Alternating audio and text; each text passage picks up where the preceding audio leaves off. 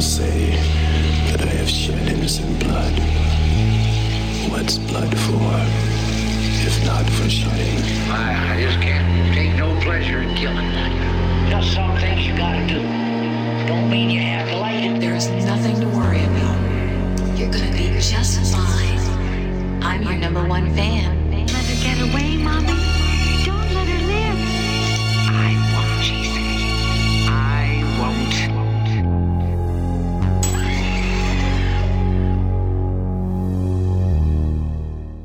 Welcome to another edition of Horrifying My Friends. I'm horror host Trav. Joining me, as always, is the theme queen herself, producer Kate. Hi.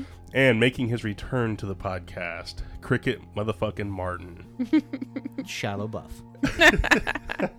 So, Cricket, right up top, I want to ask you how you've been. It's been a long time since we had you on for the masterpiece that was Angel Heart. It's been a it's been a long time. it's been a long time since we've had you on. So I want to ask how you've been, and you know, you're working for a new company. I, I know you want uh, like I want you to plug the, them guys because those donuts were awesome. Uh, I am. I'm still good. Still recovering from that last movie. uh, um, but no, I'm good. I'm good. You know, it's been a whole lot of life in between, but you know, hanging in there, getting grayer, growing a mustache because why not? um, It's a 2021 thing to do. yeah, For sure. I did it after like I had a small procedure. and I was sitting on the couch. I was like, I wonder if I can grow a mustache. You had and the then prestige, procedure to make your mustache more Burt Reynoldsy. more lush, and uh, yeah, and then I was did it, and like a week later it was there, and then like two weeks later it was like Ned Flanders. And I was like drinking milk and fly. So, and then I went to went to Chicago, and then I realized that it apparently is a is a is a sign for certain people, and I agreed to go on a date with a guy and didn't know it, and Aw, cute. I thought he was asking me to a baseball game. He was like, "Oh," because I had my Boston hat on, and people are always like, "Hey, it's Boston. You a fan?" I'm like, "No," and so he was like, "Oh, we should go see the see Chicago and Boston." I'm like, "Cool," and then like baseball, and You are that friendly guy though that could get himself in those situations, like those sitcom situations. yeah. And afterwards, we basically had to come up with like a safe word, like sea cucumber, when like I'm I'm unknowingly getting hit on, and, and then I got catcalled on the street because someone wanted to see my mustache up close. But I, I didn't know what to do, and I always just like stress react. So I immediately went back to the hotel and shaved my mustache, and I was like, like Ace Ventura, no, my power. See, I'd be, uh, I'd be like, I'd be floored and amazed if I got catcalled. Like I'd be like, yes. Go to Chicago and just wear a mustache. You're you're golden. My beard. my No, beard just would- no, lose the beard. You just the stash, and you'll be just a beautiful mustache His- Hispanic bear. So I bring up uh, the uh, what is it? Dungeons and Donuts. Donuts and dragons. Donuts and Dragon. I'm sorry. Uh, and I bring them up because I know that you do a lot of art for that, like the some of the cans and stuff like that. Or am I wrong about that? No, no. Uh, well, the can art is actually uh, part of a doodle group with Indiana City. Yeah, because that shit was killer. That's why I wanted to like bring that up because it was like it was really fucking cool. Like you did like a mural kind of like I don't I don't even know like you you put Jeb in there and it was like a uh, stained glass kind of mural. Yeah. So during during COVID, we were only able to ever do anything virtually. So ever we got to a point where everybody would do get like a, a portion of a picture, and they'd be like, "Do you?" And then they combine it. And with this one, it was right around like St. Patrick's Day, and they're like, "We're going to do stained glass." And realistically, I have a whole new respect for stained glass because I'm like, mm. I've never done this, so let me look into it. And I don't like they normally do the process of in person. They'll have a piece of paper with a idea on it, draw for ten minutes, and just pass it. Mm-hmm. I suck at this. This is not me. So usually they're like, "Hey, how's everybody doing?" And everybody's got like, there's one guy who's phenomenal who came in like fourth for I mm-hmm. think for like the create your own Pabst can contest in the nation. So he'll nail his out in like 45 minutes. Like, here's done, fully colored, done. I'm like, yay. And they're like, Cricket, how are you? I'm like, I've drawn three blades of grass. Go me. You're like, I have a blue duck. yeah. Where's it at? In my head. Um, but yeah, so I I was like spazzing and I, I asked Gina, I was like, what do I do? She was like, I don't know, draw Jeb. I'm like, so I'm like, fuck it. If this if this makes it, I can say I put my dog on a beer can and yeah. and so I actually did kind of enjoy doing it because it was completely out of my comfort zone. Um, and it ended up going on a can, and it was honestly probably the most proud. I, I think it was more proud because it was Jeb, like a mm-hmm. proud dad moment than I was like I made the can. I was like, my boy. And I would definitely post a picture of that with this episode because, like, I was like, "Holy shit, that's cool!" It was really, really cool. Like Saint Jeb, I think is what you called it, or Yeah. something. Yeah. Which I do have a.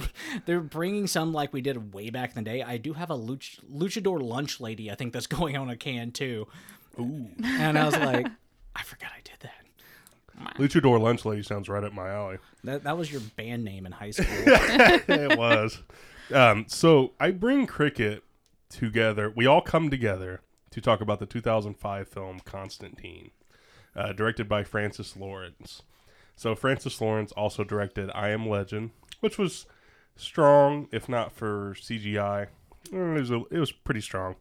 And those shitty Hunger Games movies.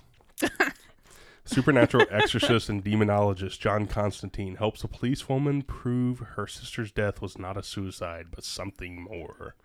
This is starring Keanu Reeves, of course, as John Constantine, Rachel Weisz, Shia LaBeouf, Tilda Swinton, Gavin Rossdale from Bush fame, and Peter Stormare. So, right before we start cricket, have you seen? And I should have brought this up earlier. Have you seen the Matrix Four trailer? yes. Yes. What do you think? Given the fact that like I liked the first Matrix, like it, I thought it especially at the time, I really loved it. The second one was like, this is still good. Okay, third one, The, the third one loses it. Yeah. just yeah, I'm like just read some spoilers and just call it. Save yourself two and a half hours. the This third one should have been like a TV show or something. animated movie, just Yeah. something. Yeah, this looks really good to me. Mm. I, I like the premise. I like how it's kind of a weird reset. Yeah. But yet it still continues along the continuity. So, like watching it, I was like, right now you can take my money. Like I, I will see this just just to see what they do. Yeah, I, want to see it bad. I, I just really hope they don't overdo the trailers and stuff where it kind of spoils out some of the movie. It's gotten really bad about doing that Yeah. with a lot of stuff. Oh, so for I, sure. I'll watch like two trailers of anything and I'm like, I'm out. Like I'm just gonna let the rest land. So, but it, I, I'm excited. Uh, yeah, the, like the way that you described it, like how they're kind of like rebooting it, and there's a lot of um, like meta shit thrown into that trailer for the first Matrix. Like I think somebody pointed out and took a picture of a frame in it where somebody's watching the original Matrix, like in the trailer. So it's like it's going like real, real meta of like the original Matrix exists in this universe, and Neo exists in film, but this dude is really Neo too. so it's like, but they can do anything though with like that kind of Matrix kind of shit. Yeah, it was know? like an Inception Matrix. Yeah, yeah.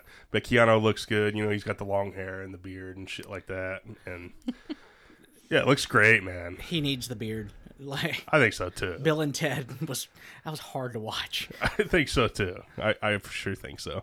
But back to Constantine. I remember being into comics at this point in 2005. Cricket, I don't think I don't know if you remember this or not.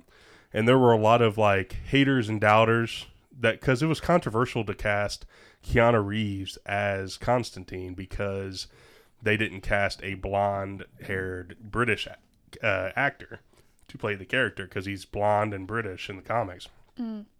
Um, it's a weird thinking to be upset though about like that kind of thing, but this kind of thing happens all the time. Like we saw that with Heath Ledger, and like I remember when Daniel Craig was cast as James Bond, they were pissed that he was blonde, and I think Daniel Craig is Irish or something, but they didn't cast like a black-haired Scottish British guy. Um, but yeah, other differences include the pronunciation of the name, which is Constantine in this one, and it's Constantine in the comics. It's getting a little deep for you. Um, John Constantine is an anti hero who appears in DC Comics and then in Vertigo. Um, Constantine first appeared in the saga Swamp Thing, number 37, created by Alan Moore, Rick Veitch, and Steve Bissette. Um, he serves as the lead character of the comic books Hellblazer, which ran from this is crazy, which ran from '88 to 2013. Did you ever get into that series, like the Garth Ennis run or Jamie Delano? I I never did a ton of DC. Okay. Like I I did a lot of Marvel. I think I kept up with Batman. Yeah. I, I mean, I'll be honest. Like it's like yeah, I've all wanted to pick Batman, but that was about the only one I could really get into. Some Flash, Mm-hmm. like there was some Flash I was into for a bit, but not like that. The that's like the deep cut for me when you started talking about like Hellblazer or anything like that. I'm like, yeah, I've heard of it. Yeah, Sandman and all that shit. Yeah. Yeah. Yeah, for sure. Um, so while creating the look of John Constantine, Alan Moore and the artist of the book based his look on Sting from the band Police. Uh, he went on to say that, like, and if you look at the, a lot of those early comics, he looks just like Sting. But they were big Police fans, and they wanted to like put a character that looked like Sting in a book, and so they were like, "Fuck it, let's just do it." Now they got away from that, like as time went along and stuff. But every now and then, an artist will do a like a throwback and like basically draw him as Sting. Um, Constantine's line in which he says that he doesn't want Angela to be another ghost following him around is a reference to the comics, uh, where he's haunted by ghosts of friends who have died because of him. Very selfish character, as we see in this film, we'll talk about um, a little bit later. But yeah, in the comics, he's like literally haunted by ghosts of some of his friends. Um, the Spear of Destiny prop is the same one used in Hellboy from 2004. Um, according to an interview with the AV Club, uh, this is from 2017, Peter Stormare uh, came up with his own costume design. So originally, I think they wanted him in like le- leather trousers, bare chested, with a dog collar with spikes. And he was like, no, let's go like white suit with tar feet. Like, I think that looks a lot better. Uh, the character made its next live action jump, uh, an appearance played by Matt Ryan on the C- CW verse. Do you watch any of those shows? So I think it was on NBC. It had one season. Yeah. I've told people for years. I was like, that Was it good? It was a damn good show, and it just it it was kind of. I think it was right before. mm, Uh, Grimm. It was like right before that, where Grimm kind of caught, but it was a Grimm's first season was a little bit more nichey and kind of almost like slappy in a way, where Constantine was just more straight straightforward with what it was doing, and like it ended really well, and I was like, oh great, season two, not, and they just dropped it. And yeah, I they dropped it and then like picked it up on. I think he joined um, Arrow and Legend of Tomorrow, right? Yeah, because I liked him in that role too. Yeah, he looks just like what he should look like. Yeah. And you know, he's British and everything like that. Um, rumblings of Keanu's version of the character have started in the past year or so. Given the, the recent news that they're setting up a multiverse, like with the Flash movie, bringing back uh, Michael Keaton with Batman and Ben Affleck all in that same movie, um, there is a like a push kind of to bring this universe into those films. Um, in a November 13th, 2020 article titled Constantine Star Confirms Sequel to Keanu Reeves' film in the works, uh, Peter Stormare actually confirmed on Instagram that a sequel to this DC Vertigo film was being filmed. So I'm like, dude, that's that's fucking killer. Uh, so that that ends kind of like the fast facts, and we can talk about this movie a little bit, and then later on, Cricket and I are going to talk about our five favorite like horror comic adaptations. So that'll be that'll be pretty fun. So right away, Crick, I know you've seen this movie before, or had you not seen this movie before? We were kind of loose with the with the terms of HMF on this one because I was like, I really want to talk about Constantine, so we're gonna fucking talk about Constantine. yeah, no, the, like I've said, this is honestly one of my favorite Keanu movies. Like, Really? I really, really like this movie. It's one of those if I see it on, I would probably stop and watch. I would too. Yeah. So because it's it, it, it's longer than you think, but it it it just keeps moving, and I enjoy Mm-hmm. that. Where like it's not like there's like this like kind of weird lull, Mm-hmm. and it's kind of in the middle of Keanu's like run. Like he had the Matrix, you know, it, it he had a crap ton of movies and from like '97 till like 08 or 09 like I, I think up to the like the last matrix and this was in that in there, and it, they kind of figured out like a lot of actors. Like he's a good actor, kind of like why I like John Wick. He gets about two lines, Yeah. and then you stop. People don't remember they used to like people used to hate on Keanu Reeves during that time because it's like like you said he would get into these movies where like he'd have to do too much and he would really get exposed. Like I can't think of like one right now, but like he would he is really like Neo is the perfect character for him because he's just like very like underplays everything. He's always confused and shit. You know, he's always asking questions and shit like that. Like, Listen. whoa, I know kung fu. Listen, Keanu's got a heart of gold, and I like anything he's ever been in. So Kate, what is your initial reaction to this movie? Um, I really liked it. I had not seen it before. I had heard of it, of course, Mm-hmm. um, and I knew that Tilda Swinton was in it. Um, that was really all I knew about it. Mm-hmm. Um, but I really enjoyed it. I just like Cricket said, I thought it it, moved really like efficiently. There, I wasn't kind of bored at any point. Lots of like stunning kind of visual stuff um, in this one. A lot of cool sort of special effects makeup-y things, and um, just generally just showing you scenes that are even if the CGI doesn't kind of hold up quite as well these days, it's still they're still showing you stuff throughout the film. Even some of the scenes that have no CGI at all, just like the the sets that they've put together are just kind of visually stunning, and so you're not really bored. I don't think at any point. I, I guess it's the point of kind of a comic book adaptation is to be just as visual as it is story. But I mm-hmm. really liked it. I think that like the graphics, like some of it obviously doesn't hold up, but I, I think I noticed it last night when I rewatched it was like the the exorcism scene with the demon in the mirror and I was like that still holds or like it coming up through the neck with the like I'm not sure I'm not sure if that was CG or latex or something but I was like it holds up for me. I'm like that still yeah. looked really good. Now there's other parts you're like Yeah, like the bug man in the Yeah. street. yeah, the bug man wasn't that good. Yeah. Even some of the scenes of hell, I think, would be way better done today. Yeah. Yeah, but I mean, even then, like it just being all hazy and stuff, because I think originally they wanted it to be all black, mm-hmm. and then the director was like, "No, no, this is what I see," and I I liked kind of the, the upside down, like fiery look. But mm-hmm. yeah, like nowadays it would be you you, you could see everything. Yeah. um, I also mentioned uh, while we were watching, I watched it with um, Travis and Rose and my husband, and um, this is basically an anti-smoking Oh, propaganda God. film. I, I hate the ending of this movie. like I really it's like- do. 'cause Oh he's- my okay, so because he's uh smokes thirty packs or whatever a day, I don't know what they said. Um, he's dying of lung cancer, and then by the end, you know, they rip the, the cancer out of his lungs, and he's just pops a little nic- nicotine gum in Oh. his mouth instead of s- po- I wish um, I wish lighting he a would have lit the end. up. I wish Yeah. he would have lit up at the end. I was like, I, I was waiting on it because I honestly I couldn't remember. I mean, everybody can beat cancer as long as you make a deal with the devil, kill yourself, and do something really good at the end. You know what? You're golden. But yeah, Well, as long as um the devil doesn't want you to go to heaven so bad Yeah. that he'll Yeah. make you live. you know, there details. Uh, fun fact though is he did smoke 13 cigarettes through the whole movie. Did he Play- really? Playing on the 13, like the number 13. I bet Yeah. Keanu really smokes. I bet he does. Oh God, yeah. Yeah, I think Isn't he there a does. picture I of him like on a bench, like just Uh, lounging yeah, with a cigarette right. hanging I out think of his he mouth? does smoke. That's Yeah. why he's cool.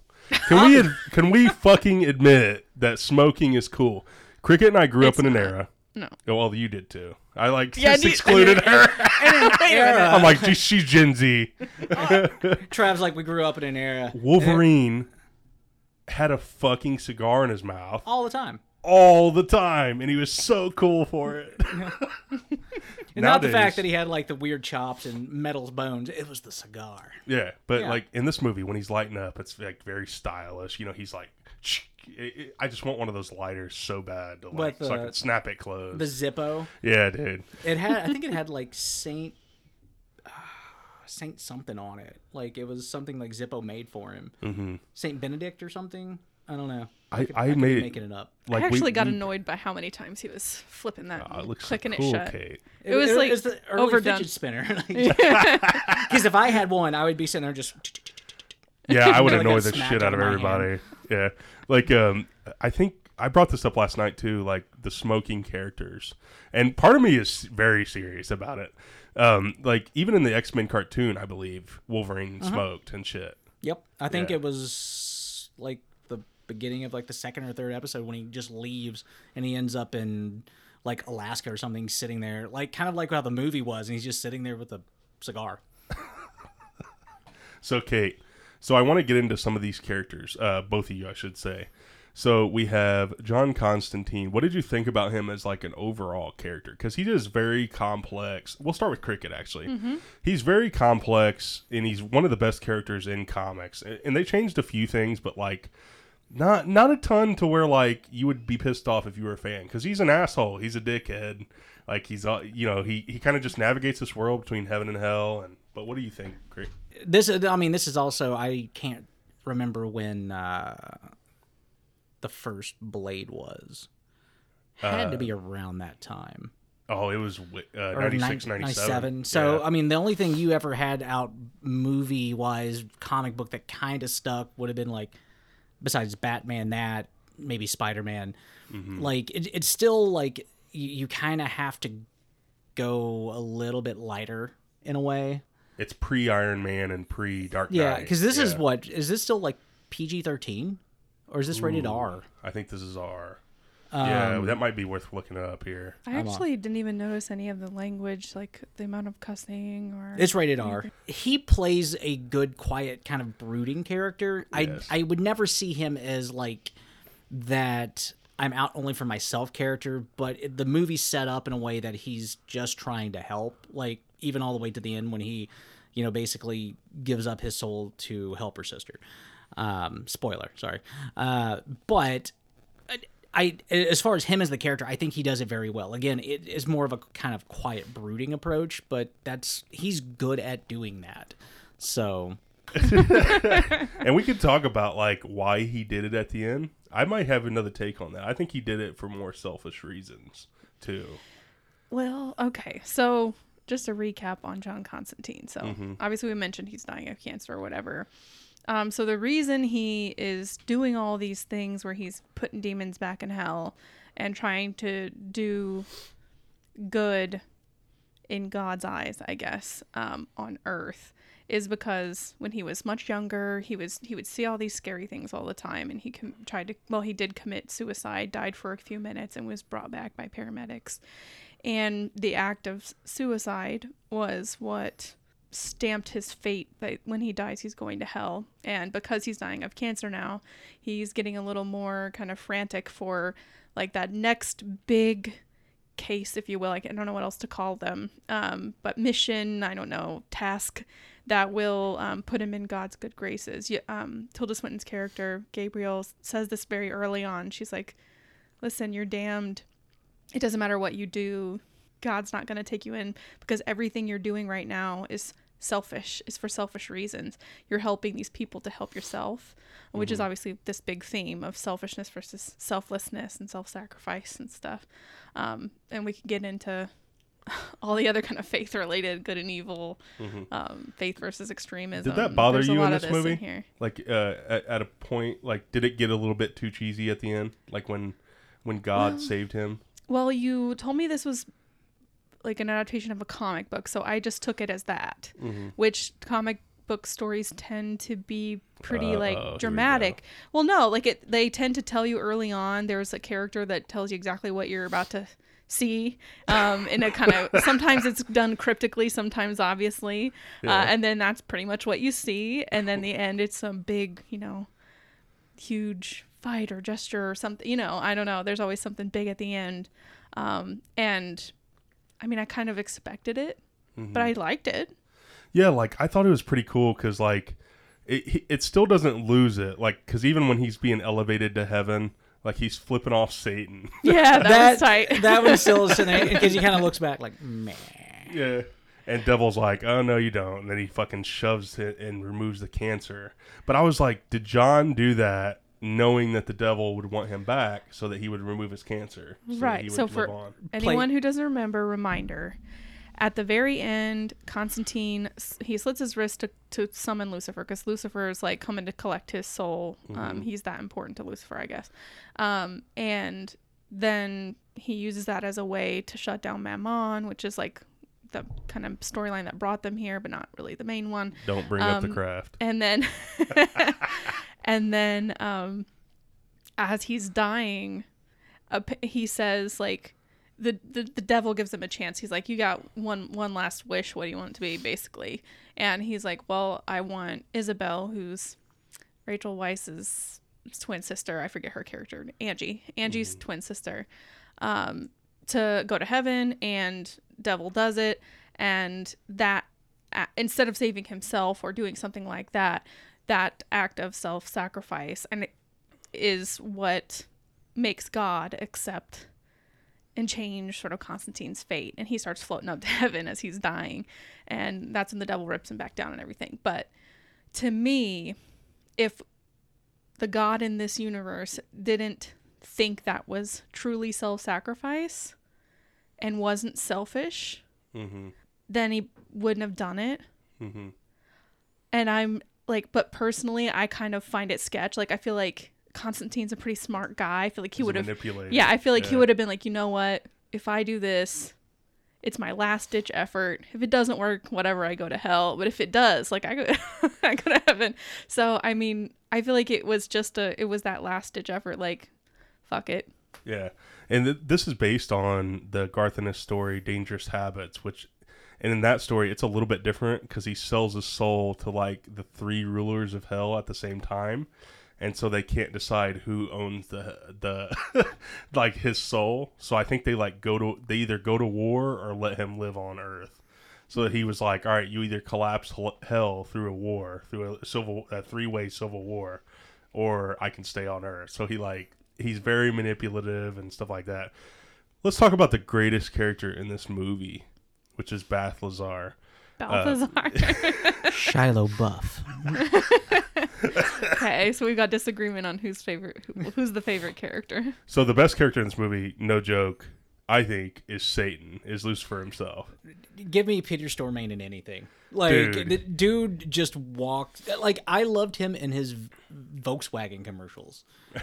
If, oh, if you've never seen it, homework for both of you guys. Just Peter Stormare, Volkswagen, and it, like it's and it's just him as like a super German guy, V Dub, and like, that is really it. But yeah, He No, sorry, so go ahead. creepy in this, though. Like this is probably like one of my favorite, if not my favorite, devil like appearance on in cinema.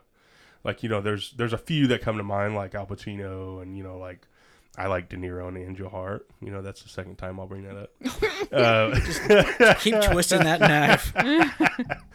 but like he is just so quirky in this fucking movie. But did I oversell it, or was he like creepy? No, I loved him. What about you? Mm-hmm. I I did like again. I mean, I'm I'll sit here and one it- it's Stormare. I don't know. I keep saying Stormare for whatever reason, but yeah, I like I really liked him in this because he he only had really the the the eighth of the movie, The climax, yeah. but he he just it's and what he's really good at doing is the, like the little details and like the acting. So like i mean obviously it, he didn't have anything to do with the landing part but like him wanting him say like establishing his own wardrobe and the look.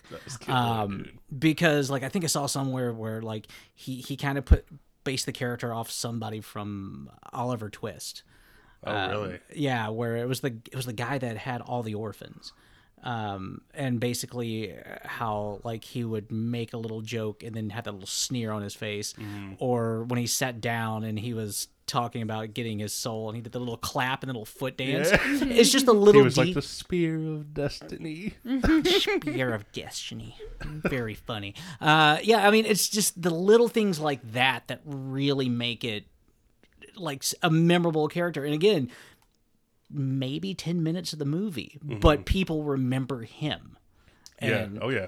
Yeah. I saw a few articles today, just like doing research, that where people are like, "This is Loki, like one of the best devil performances like of all time because it's just so quirky, and you can see the devil being like that, like just like not like prototypical devil where he's just like, "I'm the devil and I'm here to collect." You know? Yeah, like- I feel like this is one of the more original depictions for sure with the with the white suit and the tar feet. Like that really caught me off guard and I thought that was again, you have the black and the white, the very stark um visual contrast I think was really cool. Um and he just like there's something about the pallor of his skin too the way they did his makeup just Oh, looks really yeah. creepy. you can almost see his veins and stuff i don't know um i loved his depiction but i don't think we should sleep on tilda swinton's character gabriel in this i up. think like she's in it again very very short amount of time Mm-hmm. in comparison to everything else and she knocked this out of the park like i'll remember her character probably just as much as the lucifer character Yeah, she's very, very good in this. I, I love their play too, like the uh, the Lucifer and Gabriel. Gabriel is like fantastic in this. Even that first scene when he walks up to her at the at that uh, fireplace, and you can see her wings, like what he sees, pretty much like her big, huge. The wings look so cool in this, by the way. I don't know what. Yeah, yeah, they're fucking huge. But- Huge. huge. Made in China. and, and it's like it's amazing that they because she looks like a fucking like you know those like biblical paintings and stuff like she looks like one of those in this yeah movie Yeah, she's got a theatrical look to her Uh-huh. face and- very chiseled, but yeah, and I mean, and I think it's also cool because it's you you have a, a female playing Gabriel, yeah and they just they just throw all gender out the And window. just run with it Yeah, and this is, is bef- awesome. before Tilda was like really big. So I mean, that's why it was a smaller role. But again, it in I don't know how much of it. Whoever did the casting for this, amazing they need a pay raise. Period. Just go back and watch and be like, here's more money. Thank you. Uh because this thing cleared like a hundred million. Yeah And people are like, "Oh, it's not that good. It's a hundred million in the U.S. Good, but see i looked that up too because i was like i remember this movie being a flop oh, people, and yeah it made a hundred it made 200 million domestically yeah, or, or something like that and so it was like it made its money back Yeah, but people just like, oh, it's so stupid because it's like, you know, Keanu in this weird little role. But I'm like, again, it's one of those movies that, you know, it stands that test of time because people still talk about it.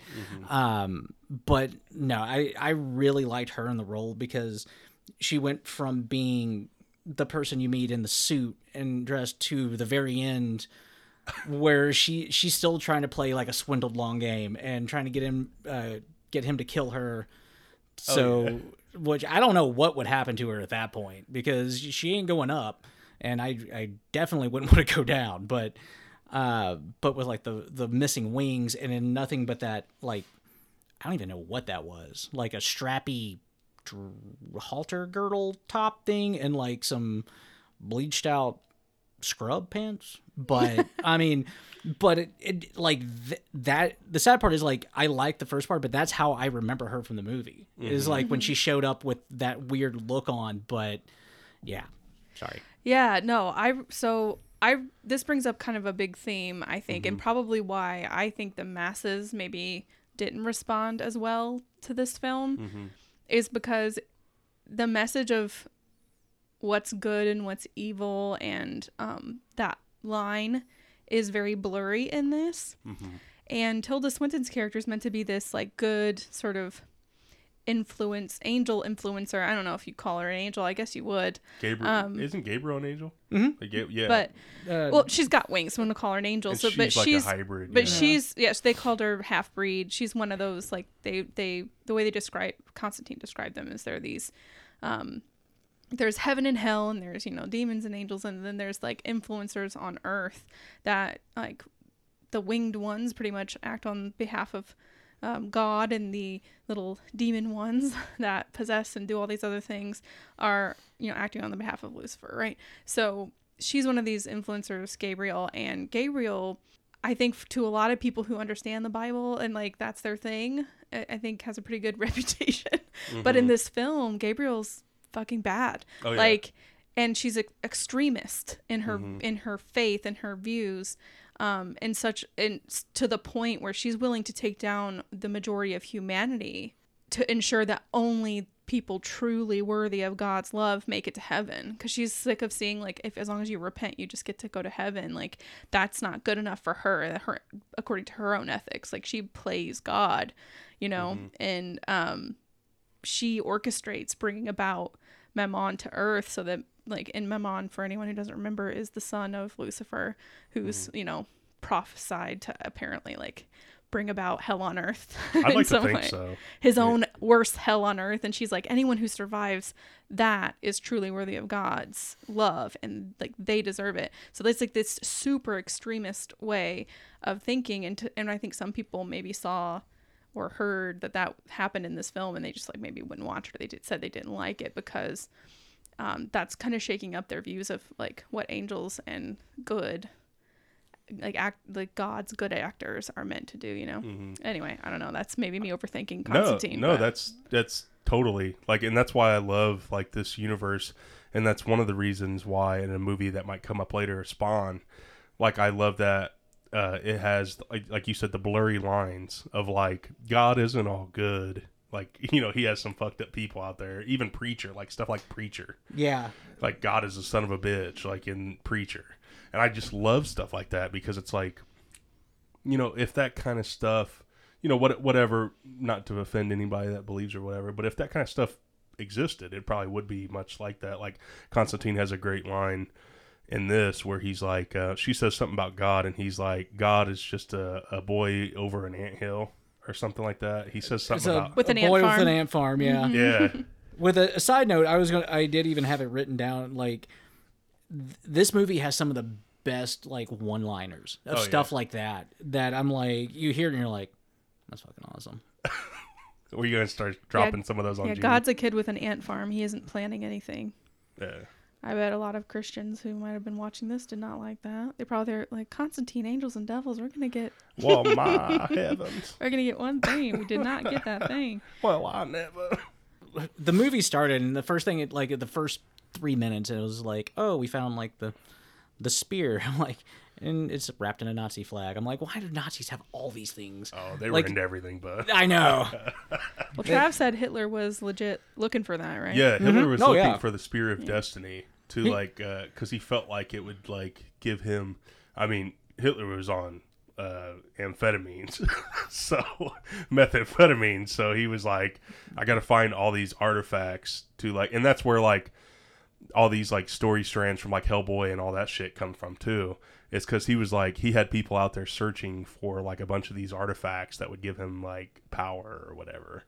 They were into a lot of weird shit. Yeah. Like, I mean, the Nazis were. while he cleaned his kitchen and I wrote Painted. an autobiography and was painting at the same time because he He hasn't had a slept lot in, going on, in but six days. he had a lot going on. All right, I have a question before we get to like favorite scenes and things. So, people they they make it clear that Angie and her sister Isabel are like psychics. They're very powerful psychics. Um they indicate like of the half breeds, like how you identify them and what kind of powers they have. And then you have people like Constantine, Midnight, what was that his name? Papa Midnight, and um, little what's his face, Shia LaBeouf's character, Uh, Shiloh Chaz, Buff. yeah, Chaz, I think. Shaz or Chaz, uh, something. Yeah, I don't even or know. if they- Kaz, or I, I don't forget his name, but um, so they can all see these otherworldly beings. They can I they can see them. Oh, and the um, the priest guy who can find stories. He can just like listens and eyes roll back in his head, and he can he has some kind of weird power. What are these other people? Are they all some kind of psychic? Are they like some kind of sorcerer? Are they magicians? Like what are they? They can like I was gonna say oh so they can um also kind of temporarily like ghost themselves in and out of hell but not heaven like what is this about? I'm confused. So I, I think with the sister thing and that's it's there's been like scientific study on all that of like how like identical twins have like a level of psychic bond because of like embryo split or, or split. I, this is i'm a grown-ass man and this is how much i know about like baby making. Like yeah i got nothing sorry. But it's like there that's actually like a thing that they play off of. And so i think that helped that a little bit. And then i think the rest of it played off like how she was chosen and then possessed. The rest of it i, I don't know. Like for constantine it was just what him made well pr- i think in the comic book was him making a lot of deals and Yeah, he's kind of like a like a kind of like a mage, like a magician kind of thing, a a dark magician of, of sorts. And I think a lot of these characters like that Papa Midnight and stuff like that. I think it's just kind of like a like the I think the explanation that you're looking for is that this is just like a supernatural world. Yeah. I know that's not Yeah. helpful. So it's like the hierarchy, like just a regular old human, yeah. then like people like Constantine, These guys are like and then the meta half, seers. and then the half breeds, and then you know god gods and devils. Yeah, because the like- way that they imply is that like you know people like uh what is his name Balthazar ba- Balthazar. Balthazar people like Balthazar and like um Gabriel yeah are kind of like up here lower than God but like you know they're still the they're the they're the like the um, they're like the people from each representative they're like representatives from each camp like here on earth. Kind of like mm-hmm. chess pieces where you have like angels like not mm-hmm. necessarily pawn level where like the demons or pawns are more like mm-hmm. knights. And then you have balthazar that's kind of like high uh, upper lieutenant. Like a general yeah, Yeah, like and I general mean they're all just playing. They kind of mentioned this in the film, so they're all just playing mm. This um, game for funsies of Mm-hmm. who gets the most souls on their end in heaven or hell. And that's why these eh, like half breed influencers exist on Earth, just to influence humans to like either go with their most base and there are bad and um sort of hu- part of their humanity versus the good part of their humanity stuff. absolutely and like like papa midnight seemed to be one like a like a good pure-hearted one because he was legit like we need to keep the balance but then there are others like like we've uh noted like gabriel and balthazar balthazar that like want to tip the tides or cheat you know a little bit. Like one of the first lines of the movies was uh what if i told you that god and the devil made a wager a kind of standing bet for the souls of all mankind? Like it's just kind of a back and forth match with like who's gonna get it? And because i know uh why could I never remember his name? Uh, Midnight, mm-hmm. even he was very, very adamant. Like this is basically neutral ground. I'm neutral. Like I, mm-hmm. I'm not. He basically is trying to stay off radar as much as possible. Mm-hmm. So, which you know can play into oh, it's that guy. Didn't realize it was that guy. Um, you know, like he doesn't want to be on anybody's radar. So, but you could do a whole movie about him if you really wanted to dig oh, into yeah. deep cuts. oh absolutely Give me some. Yeah, and it kind of sets up, and we've we've like talked about this uh, previously, but like it just sets up like the Papa Midnight, for example. Like you said, he's he's neutral. He doesn't see heaven as the good guy or hell as the bad guy. He's like these two camps separated long ago, and it is what it is. Like Lucifer's just keeping souls down there, you know, God's keeping souls up here or whatever. And God and Lucifer aren't really like so involved. You know, it's all these like like you said chess pieces or whatever. Did you have anything else that we wanted to? No, Wanted what's to your hit what's your favorite scene, Crick- Cricket? Yeah, let's get favorite scenes. Oh, uh, Peter Stormare. That was gonna be the first one for me. um, I think the one that always has really kind of stuck out with me too, or the two, would be the exorcism scene. Okay, yeah, that one's um, great. in man. the in the beginning uh, with the mirror because it's really kind of your first it's your first introduction to him as a character in the first place absolutely. and you can kind of see how he takes it seriously but it's really like it's almost a burden for him to be just like he doing it yes, so that's um, dead on, dude. And like, um, I was just thinking about this, like, what you were, you you said burden, and I was like, dude, that's fucking dead on. Because you think about the movies that we've seen before, The Exorcist and all these, where they're like so terrified of the demons, and Constantine literally punches that fucker in the face, like Yeah. when it comes up out of her neck or whatever.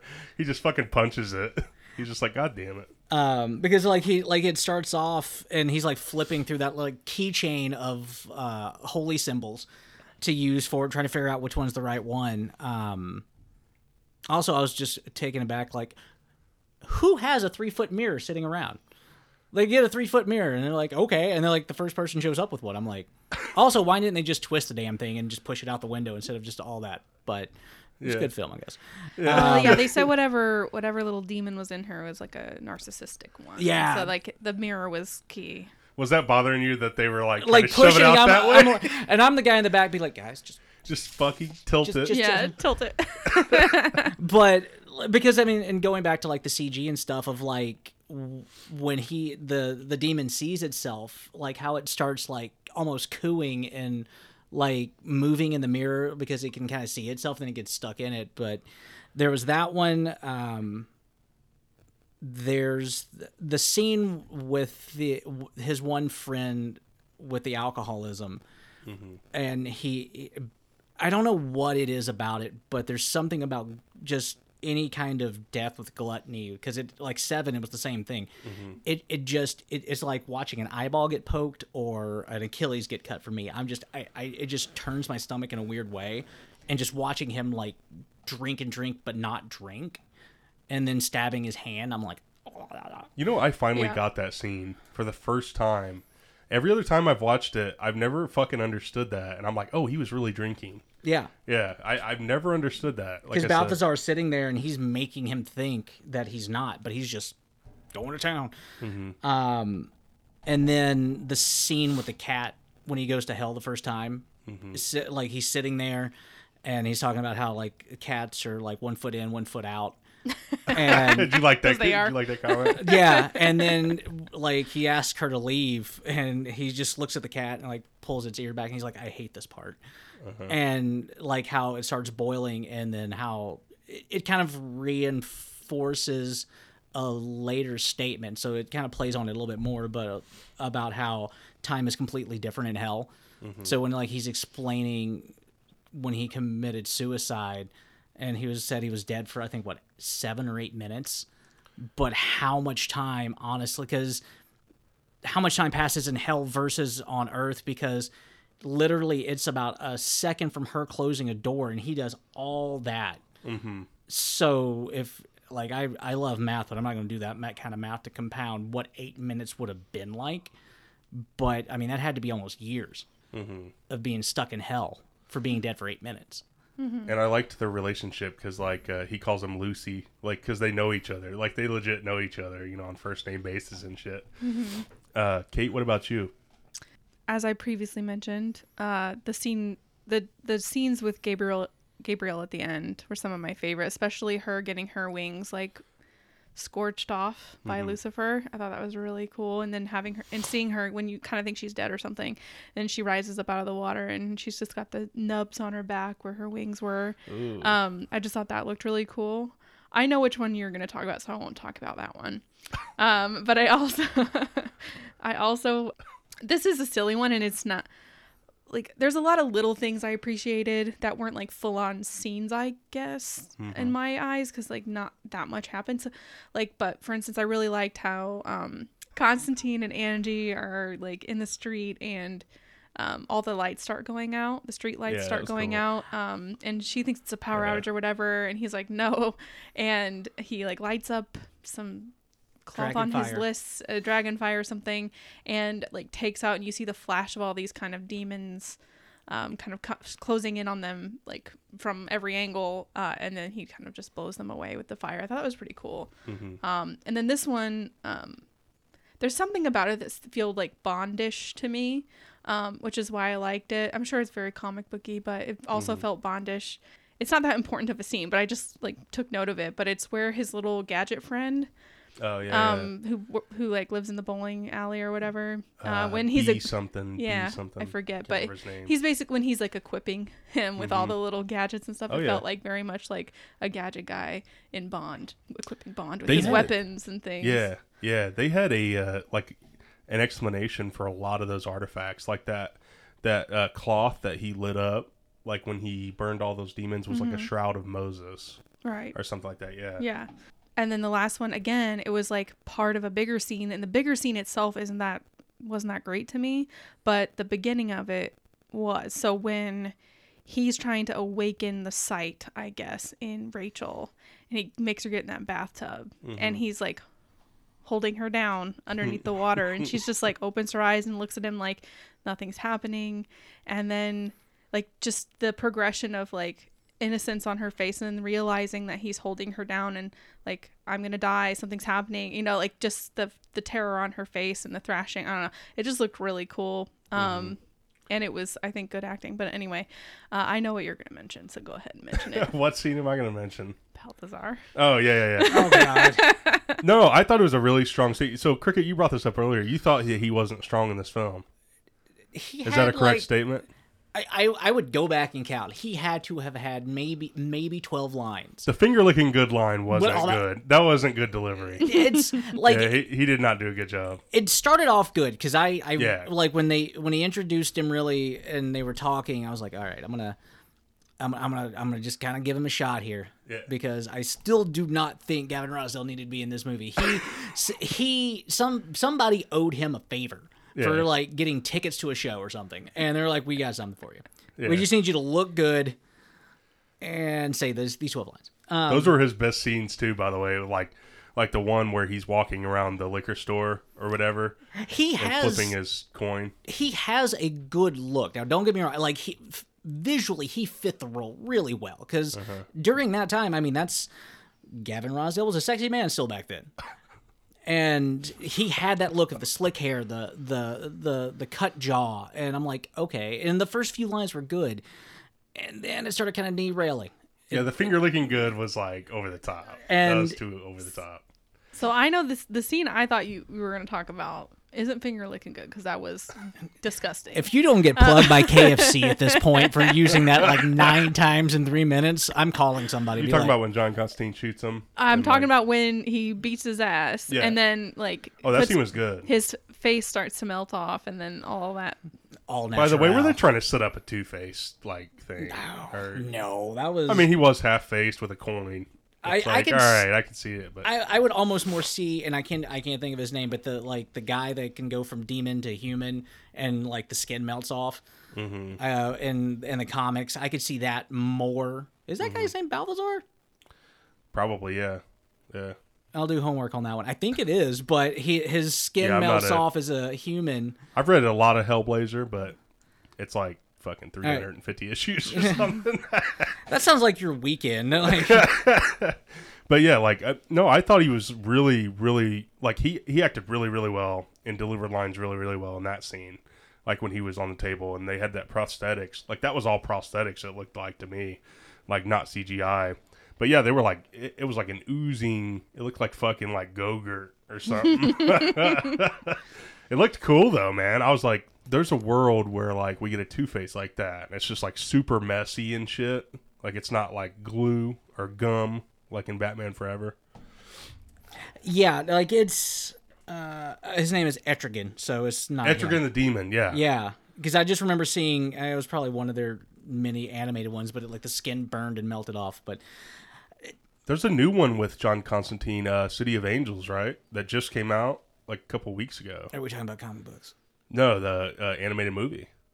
I think it's like called City of Angels or City of Demons. I got to do something when I get home and watch HBO. HBO so- Max, but Oh, dude, I've torn through HBO Max DC like animated movies. I'm like next, next, next. Yeah.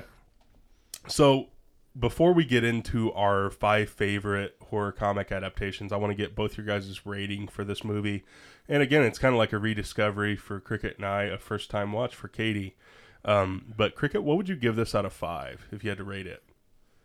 I'd give it four. Like, I, I honestly think aside from like obviously CG was completely different back then, and I would be kind of curious of what kind of budget you, you would throw at a movie that's like a B cut DC comic. Like this is it's kind of like Blade. It was a little bit deeper of a cut versus Spawn, Batman. Like you know, there was certain people who knew what this was. I'd be curious how much they threw at it, I think it was like a hundred million.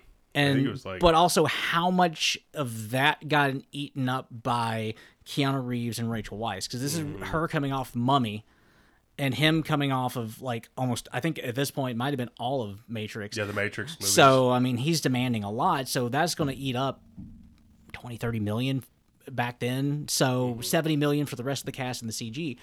I but I still think the movie itself holds up really well. I think it got. I think it's a movie that kind of like got better with age. To be honest, like it didn't connect well like at, at first for some reason, but I think it movie. I think it holds up. I agree. Yeah, I, I I I treat this one like for anybody who hasn't seen this, and I've just gotten this way with almost any movie. Don't go have an expectation. Like if you go into it with no expectations, I think even as a first time watch, this movie still can kind of blow you away. No, for sure. I agree. I put four out of five uh, upon first watch. I really enjoyed it. I'd watch it again, no problem. Mm-hmm. Um, I do wish that at the very end they didn't hint at this little flirty love connection thing. I didn't need it. Movie didn't need it. Didn't either. I didn't need him fucking eating Nicorette gum either, or whatever the fuck was. I was like, I was, I was kind of pissed off watching that last night. I'm like, that is not the character. The character would have lit up and been like, well, I got a fresh new set of lungs. Let's get it twice. So, and they played with that whole weird, like almost kiss thing all the way through it. Like, Yeah, you see and them I'm get just real like- close. There's no. That's just very unrealistic. But Travis. I mean, it rating- was Keanu too, though. rating. He does know kung fu. Any any woman's gonna kind of fall a little bit. Uh, yeah, it is. That's sweet. It's a sweet, gentlemen and ladies. Uh, I would give this a four out of five. I think it holds up really, really well. Uh, I think it's like I said. I think it's one of those adaptations early on that was obviously a bigger hit than we thought it was. To be honest, like I thought it was kind of like way, way low. Not sure why they never did a sequel to this, like right off the bat. But uh, yeah, I think it connects really well. I think more people are hopefully finding out about this movie on HBO Max. Like I think a lot of people, more people will um, kind of revisit this and be like, that movie was pretty fucking good. Well, I mean, a lot of people are saying what we're living now is hell on earth. So, like, maybe this will ring true for some folks to watch right welcome, now. Mammon. I for one welcome Mammon. So yeah, he's probably here right now. you'd like to think. Shiloh oh, buff. One thing I thought was cool is that Lucifer didn't give a fuck about Mammon. Like he was like, "This is my wor- world" or whatever.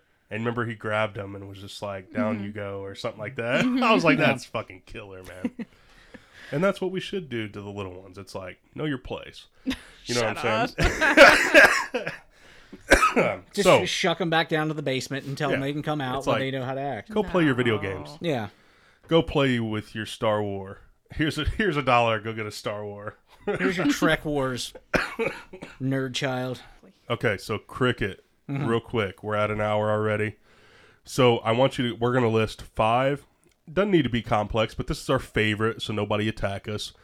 I want you to give me five of your favorite, and we'll go five for you, then five, then four, four, three, three. Kind of go back and forth. So give me your five horror comic book adaptations.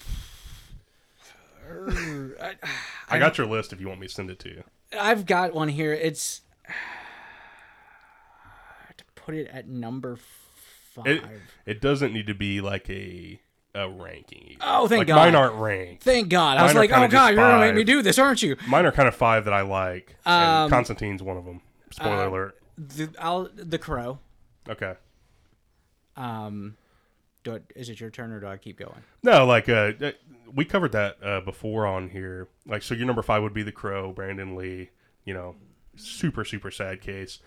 That movie holds up too. Like Yeah. that. That's another. Um, Alex Proyas was the director. He also directed fucking fantastic Dark City. Dark City's amazing. I'm gonna find a way to work in Dark City. Like, Dark City hits on so many notes though because it's ar- almost artistic. It's deep. It's yeah. It's it's a good movie. Uh-huh. But yeah, that was one that you actually enjoyed as well, like The Crow. Yeah. Hell of a soundtrack too. Yeah, dude, that soundtrack's killer. Gary Numan. Okay, so The Crow, Cricket coming out with the big guns right away. The Crow. Um, I got number five, Tales from the Crypt from 1972. Uh, EC Comics adaptation starring Joan Collins and Peter Cushing. Have you ever seen that movie with the Santa? Remember the creepy Santa to All a Good Night? And mm-hmm. he's like, there's a killer on the loose, and he dresses up like a Santa Claus. They redid it for the 90s TV show. You said Tales from the Crypt, right? Yeah. So they redid it for the '90s TV show, and it, that that episode too was killer. But it's a Santa Claus. Like this woman murders her husband, and then the Santa Claus is like creeping around outside, and they're talking about on the radio how this killer's on the loose dressed as a Santa Claus. That's a killer, killer movie though, based on that original EC comics, which I recommend. I think Scream Factory did a adaptation of it. Okay, so Cricket, you're number four. Side note: I thought you were about to say Bordello of Blood, and I was just going to leave. Bordello. I was like, I can't do this. Call Bordello Blood also a killer soundtrack from what I remember. Uh, Wasn't that the- Type O or, or was no, that it was the one? other one. Um, Demon uh, Knight. Demon Knight. Yeah. That soundtrack slaps. Um, It was like Type O and a bunch of other shit. Wasn't Oh, it? dude, Type O. Uh, Pantera was on it with Cemetery Yeah. Gates. Um, I, I had I, I broke my CD of that. I played it so much it burned. Um, uh, Hellboy, Ron Perlman, Ron Perlman, Hellboy. Okay. So that, yeah, so a lot of these are going to be like the same. So maybe we just give a five, um, because a lot of these are going to be the same. Um, so Hellboy came at a time like 04, right around this movie, directed by Guillermo del Toro, and it's just one of those movies. Also, like a lot of these, like just hold up fantastically, and a lot of that was prosthetics you know, and the look of Ron Perlman because it's like he he literally looks just like fucking Hellboy, man. Yeah, Like in that movie, like there's it's that's why the last one did not work, like because yeah, and uh, the last one I I kind of had hopes for. Mm-hmm. They tried. Everybody So- gets a blue ribbon, right? oh yeah. So your number four was Hellboy. My number four, Constantine. We just talked about this for an hour, so I won't waste much time. I think the movie holds up greatly, and it's an amazingly casted movie. So Cricket, you're number three. Um, I, I kind of sway on this one, but I'm gonna throw it in there because it, it is definitely a deeper cut. But I remember watching it as a kid. Say it, you coward. Swamp Thing. Okay. Uh, just because I remember watching it as a kid, and it just it, it being like I didn't know what the hell was going on. I didn't even realize as a kid it was a comic. Wes Craven. Uh, oh, the yeah. '82 version. Oh, yeah. yeah. And I was like, but the guy they had play him and the voice was so good. Like it was just this. He was a character, and I think that was another one that definitely gets poo pooed on a lot. Oh, yeah. but it, especially it's '82. Yeah. I mean, I was like in my second year of Berkeley, so I mean, obviously it was still a, Scream Queen Adrienne Barbeau also in that. one, right. I believe, so right? I think so. Yeah. Yeah, that, that's a that's a killer movie, man. Like a lot of people shit on that movie. I think it's another favorite of Brooks's. Like I think Brooks really likes that movie a lot. Swamp Thing from '82. Brooks, if you're listening. so, Cricket's number three was Swamp Thing. My number three, From Hell, the Johnny Depp. Um, who else is in that movie? Heather Graham. Is it Heather Graham? I Johnny Depp movie, and he plays uh, an inspector that's looking for Jack the Ripper. But it's of course based on the Alan Moore comic of the same name. Incredibly dark. Uh, I love that movie. I'll probably have that movie at some point, you know, on because it's a very very creepy kind of theory on who Jack the Ripper is, and a lot of people don't realize that it that is based on a comic. But yeah, I, I always remember that scene in that movie where Johnny Depp's character is like doing opium in the opium den. that that movie is because I remember the first time I watched it, and I, I as another one of those I didn't know what I was walking into, and I think it was like on a date with somebody, and that movie's messed up. yeah, and I I just I ended up ignoring them because I'm like, what? Like if you miss a little bit of it, Yeah, you're gonna miss a whole lot of it at certain points. And I was like, what the fuck is happening? on Have you seen that one? And then how it From Hell? ends? Mm, I don't think yeah, so. it's crazy. Yeah, Yeah, it's crazy. It's about Jack the Ripper. You would really dig that movie. It sounds Depp. like I would. I, Johnny Depp, Jack the Ripper. So yeah, that's my number three. Cricket, your number two. um. I'll say I'm, I'm gonna go with Blade because I know. I mean, I was gonna I- say we- he's panicking. no, I mean I'm trying to think of them. Like we have Constantine in there, and I think that's kind of give me. Blade is another one. Like I think we sat around and watched the first two not too long ago, but like back to back. I'm like these are still good. The second one is really good. The first one still holds.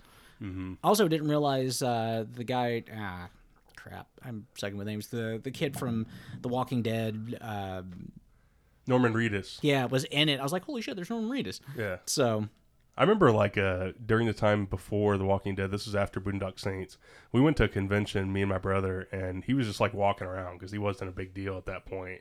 Now it's like he's a fucking huge TV star and shit. So, your number two was Blade. My number two was, and I'm gonna take this from you, Spawn. so what was it? 96, 97. Uh, Image Comics. Everybody fucking loves Spawn in in in, in the 90s including us including my brother like spawn is just one of the best character designs of all time and they did not nail it i won't say that but that character has so much so much potential.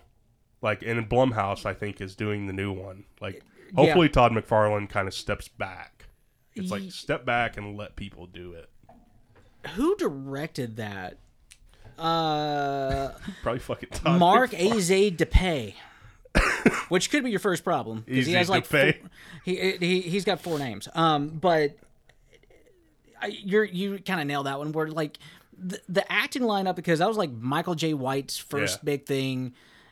I mean, John Leguizamo. Mm-hmm. Uh, and then like Martin Sheen, which is like John Leguizamo is fucking unrecognizable as the clown.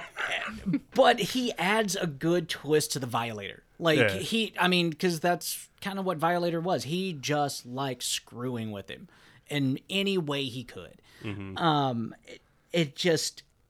It, it it wasn't good. It had all the potential in the world. Sadly, the best thing they did with that, because as a kid with Spawn, because didn't McFarlane start Image? Yeah, him and Erik Larsen and a bunch of Todd Valentino. uh, so yeah. yeah. you had these guys, especially McFarlane, coming off that whole Spider-Man thing, and just a bunch of creative people artists, yeah. that had the outlet to do a Spawn comic because you weren't going to do what he did in DC or Marvel, Yeah. like blood, decapitation, everywhere, Mm-hmm. everywhere, and then massively overproportionate women. Like, oh yeah, and then Image was like known for that. then you throw time. in Liefeld, and you have massively overproportionate men with no feet. no feet. Uh, One of the artists couldn't draw feet, so their feet were always like behind Cut rocks. off. Or, yeah. smoked or there was something um but like they did a hbo did a cartoon early 2000s Oh, great. and i think it was only like two seasons that but i mean that's also the ability to do it the way it's supposed to be done phenomenal so no i'm i'm excited for a spawn because spawn's kind of fallen off a bit um and to see what what they're able to do because that's another one like that was i don't know what it was rated but uh, Oh, it was R. Yeah. oh it was r Yeah. so it was 97 for the animated but yeah that one And if we did, like, if we included TV shows, that Spawn animated would be way up the list. Oh, God, that would be high up for sure. So yeah, Spawn was my number two. So Cricket, you're number one. And this is favorites. This isn't best. um Considering Spawn was my number two. yeah this, the the spawn one was is a is what was a good snatch from me because i was like oh i think i'm just gonna fall on that one um i think one that no one really knows again is that is like 30 days of night that was a a solid movie for what it was and it was kind of it kind of it was piggybacking on like the vampire genre back when like blade vampires not twinkly vampires. And it, it i thought it, it was just a solid kind of cool horror movie because it was like it, like uh, growing up in nowhere louisiana like i had no idea there was like literally 30 days of night. Uh, and so i was like holy shit what what would you do when they just have like you know it's a Denny's all you can eat buffet for them. They're like, "Eh, we don't have to do anything now. So uh, that one I think is is just kind of a, a fun movie, and it's Josh Hartnett back when he was relative. Oh, 30 Days a Night is a very, very strong movie. Yeah, like um I remember seeing that. That was Rose and I's first like date movie. Like that was our first date is going to see that movie. And like they, that movie and we've talked about it a couple times on here brought vampires back to being scary. And it's like that is I mean at that point it was like Twilight and a bunch of other shit. So it's like that's a big fucking deal, man. Like, you know, to do that. Um, so the number one for me is one that we had on both of our like initial circulations of texting, but I wanted both of us to talk about it. It's a movie that I used to love with my dad, like I love like a lot. I haven't revisited it in quite a while, so I don't know how it holds up. My Little but Pony. it's the Guyver. you remember the Guyver? Dude, the Guyver was so good. yeah. Oh, I remember that because that was back when no nowhere Louisiana, and my my brother would record movies off of his satellite that was as big as my house at the time and he would be able to shove three of them on VHS and occasionally he would go to sleep and you would get late night Skinamax sorry mom um and Um, but I remember watching that, and it was, it, it was kind of like Power Ranger s Oh, before yeah. Power Rangers. Brian Yuzna produced, so you know the big special effects monsters and shit like that. Cool looking character. And I just because I remember the part that really stood out was like when the Guyver like merged with him and got shoved into his forehead. A lot of body horror in that one. Yeah. too. yeah, yeah. He like, uh, yeah, he like fall because he's getting beat up by some uh, bullies or something in the alley or like some robbers, and he falls on that fucking um little circle thing or planchette. I don't know what it is, and yeah, like you said, it kind of grabs his head. It Little just like little feet over. tentacles grab out and they're freaking out, and then he turns into this mech dude that just kicks ass. Yeah, looks fucking super cool. Um, I haven't checked out any series on that, like uh, animated series or anything like that. But that think- original movie has has such a soft spot for me, man. I think they did like a an anime thing with it, in which uh, again, I that's one of those like if I, I'll go home and look forward to, it, and if there's something, I'll I'll send you a link or something because it's it would has to be done well. I would hope it would be fun to watch. So Mark Hamill actually in that too, which we Mark did. Hamill's everywhere. He's fucking everywhere. So yeah, those are some of our favorite like horror adaptations. Uh, we wanted to like kind of throw a little list on there because I thought that would be like a fun little brainstorming session. And as you see, we've connected over the Guyver for night. I've got to go find that somewhere and watch it now. you're gonna you're gonna text me in like two hours and be like, dude, that movie's terrible. you're gonna be like, God damn it, doesn't hold up. Um, so I want to take this time to thank you, Cricket. Uh, I want you to uh, throw out your uh, the donut company again, like uh, where you do art, where they can find you, because you do a lot of killer art online. Uh, so it's Donuts and Dragons on 82nd before the Keystone Bridge. Uh, y- most people know it is the old Mongolian place. And so, yeah, like, and for the art, like, it's one of those goofy things. I started, like, the day we opened, I did a picture of Zim for, like, a tip cup. And it sat there for two weeks. And at the time, and, in the before time, we there was a police officer that would come in every few evenings and he came in one day and he uh, walked up and he was like hey are you gonna do, do you- do the drawing i was like uh, yeah and he was like i like it but you gotta change it i'm getting tired of seeing it and he rolls his sleeve up and if you've ever watched invader zim he had a picture of GIR riding a pig in all color tattooed on his forearm and he was like, "You have to change it up." So uh, I just started doing like a weekly battle of you know, you know, who was the better mutant team, X Men or Ninja Turtles, and stuff like that. Just trying to keep it like extremely nerd related, uh, because that's kind of what we do, and that's been going. And the guys refuse to throw away the paper, so they have them like literally stuck on the wall behind the coffee. But we do like house made donuts. Uh, shout out to Caitlin, who is the mastermind behind it. She is a genius wizard person because she comes up with these crazy ideas and she has yet to ever find something that I'm like, I don't like this. Like she'll do crazy stuff. Uh, we had like a goat cheese tomato one out the gate, and it sounds weird. That sounds delicious. It was phenomenal, and I was because for I was worried about it because I'm like, all right, goat cheese is tacky. There's a donut. I'm gonna chew on this thing forever. no, girl had that covered because she like super aerated the donut, so it collapsed almost like a croissant. So when you bit into it, you had that little bit of bread, but everything else was like goat cheese and tomato. And and she like every few weeks she comes out with something new. Um, and then we have uh, locally sourced coffee, locally locally sourced kombucha. Uh, 33 taps of pretty much all local small craft, small craft beer. I promise you, the guy that does the ordering for that puts in a lot of time and homework looking it up. I don't have a life. Um, and then like 120 board games for people to sit around and play. And we also have milk, chocolate milk, stuff for kids. Uh, we're open to all ages. So, yeah. Cool, man. Yeah, thank you for uh, coming on, Cricket. Uh, it was a blast talking about Constantine and horror comic book adaptations with you. Uh, Kate, producer Kate, thank you for joining us as always. Duh. Thanks for sticking around for our little nerd discussion. I liked it. We were just like, oh wait, Kate's still here. like I talking knew about Toon- I- I, I, knew Toon this time. Blade and Constantine. Yeah, we were talking about like uh, giallos and shit last movie, or uh, Fulci films last. And Kate's just kind of like, these guys are weird. but you can find us on Instagram and, and Facebook at Horrifying My Friends, and on Instagram at Horrifying MF. Hit me a line at Captain Creature on Twitter and Travis Supar on Facebook. I'll answer your questions. You know, battle movies. Tell me that the Guyver holds up.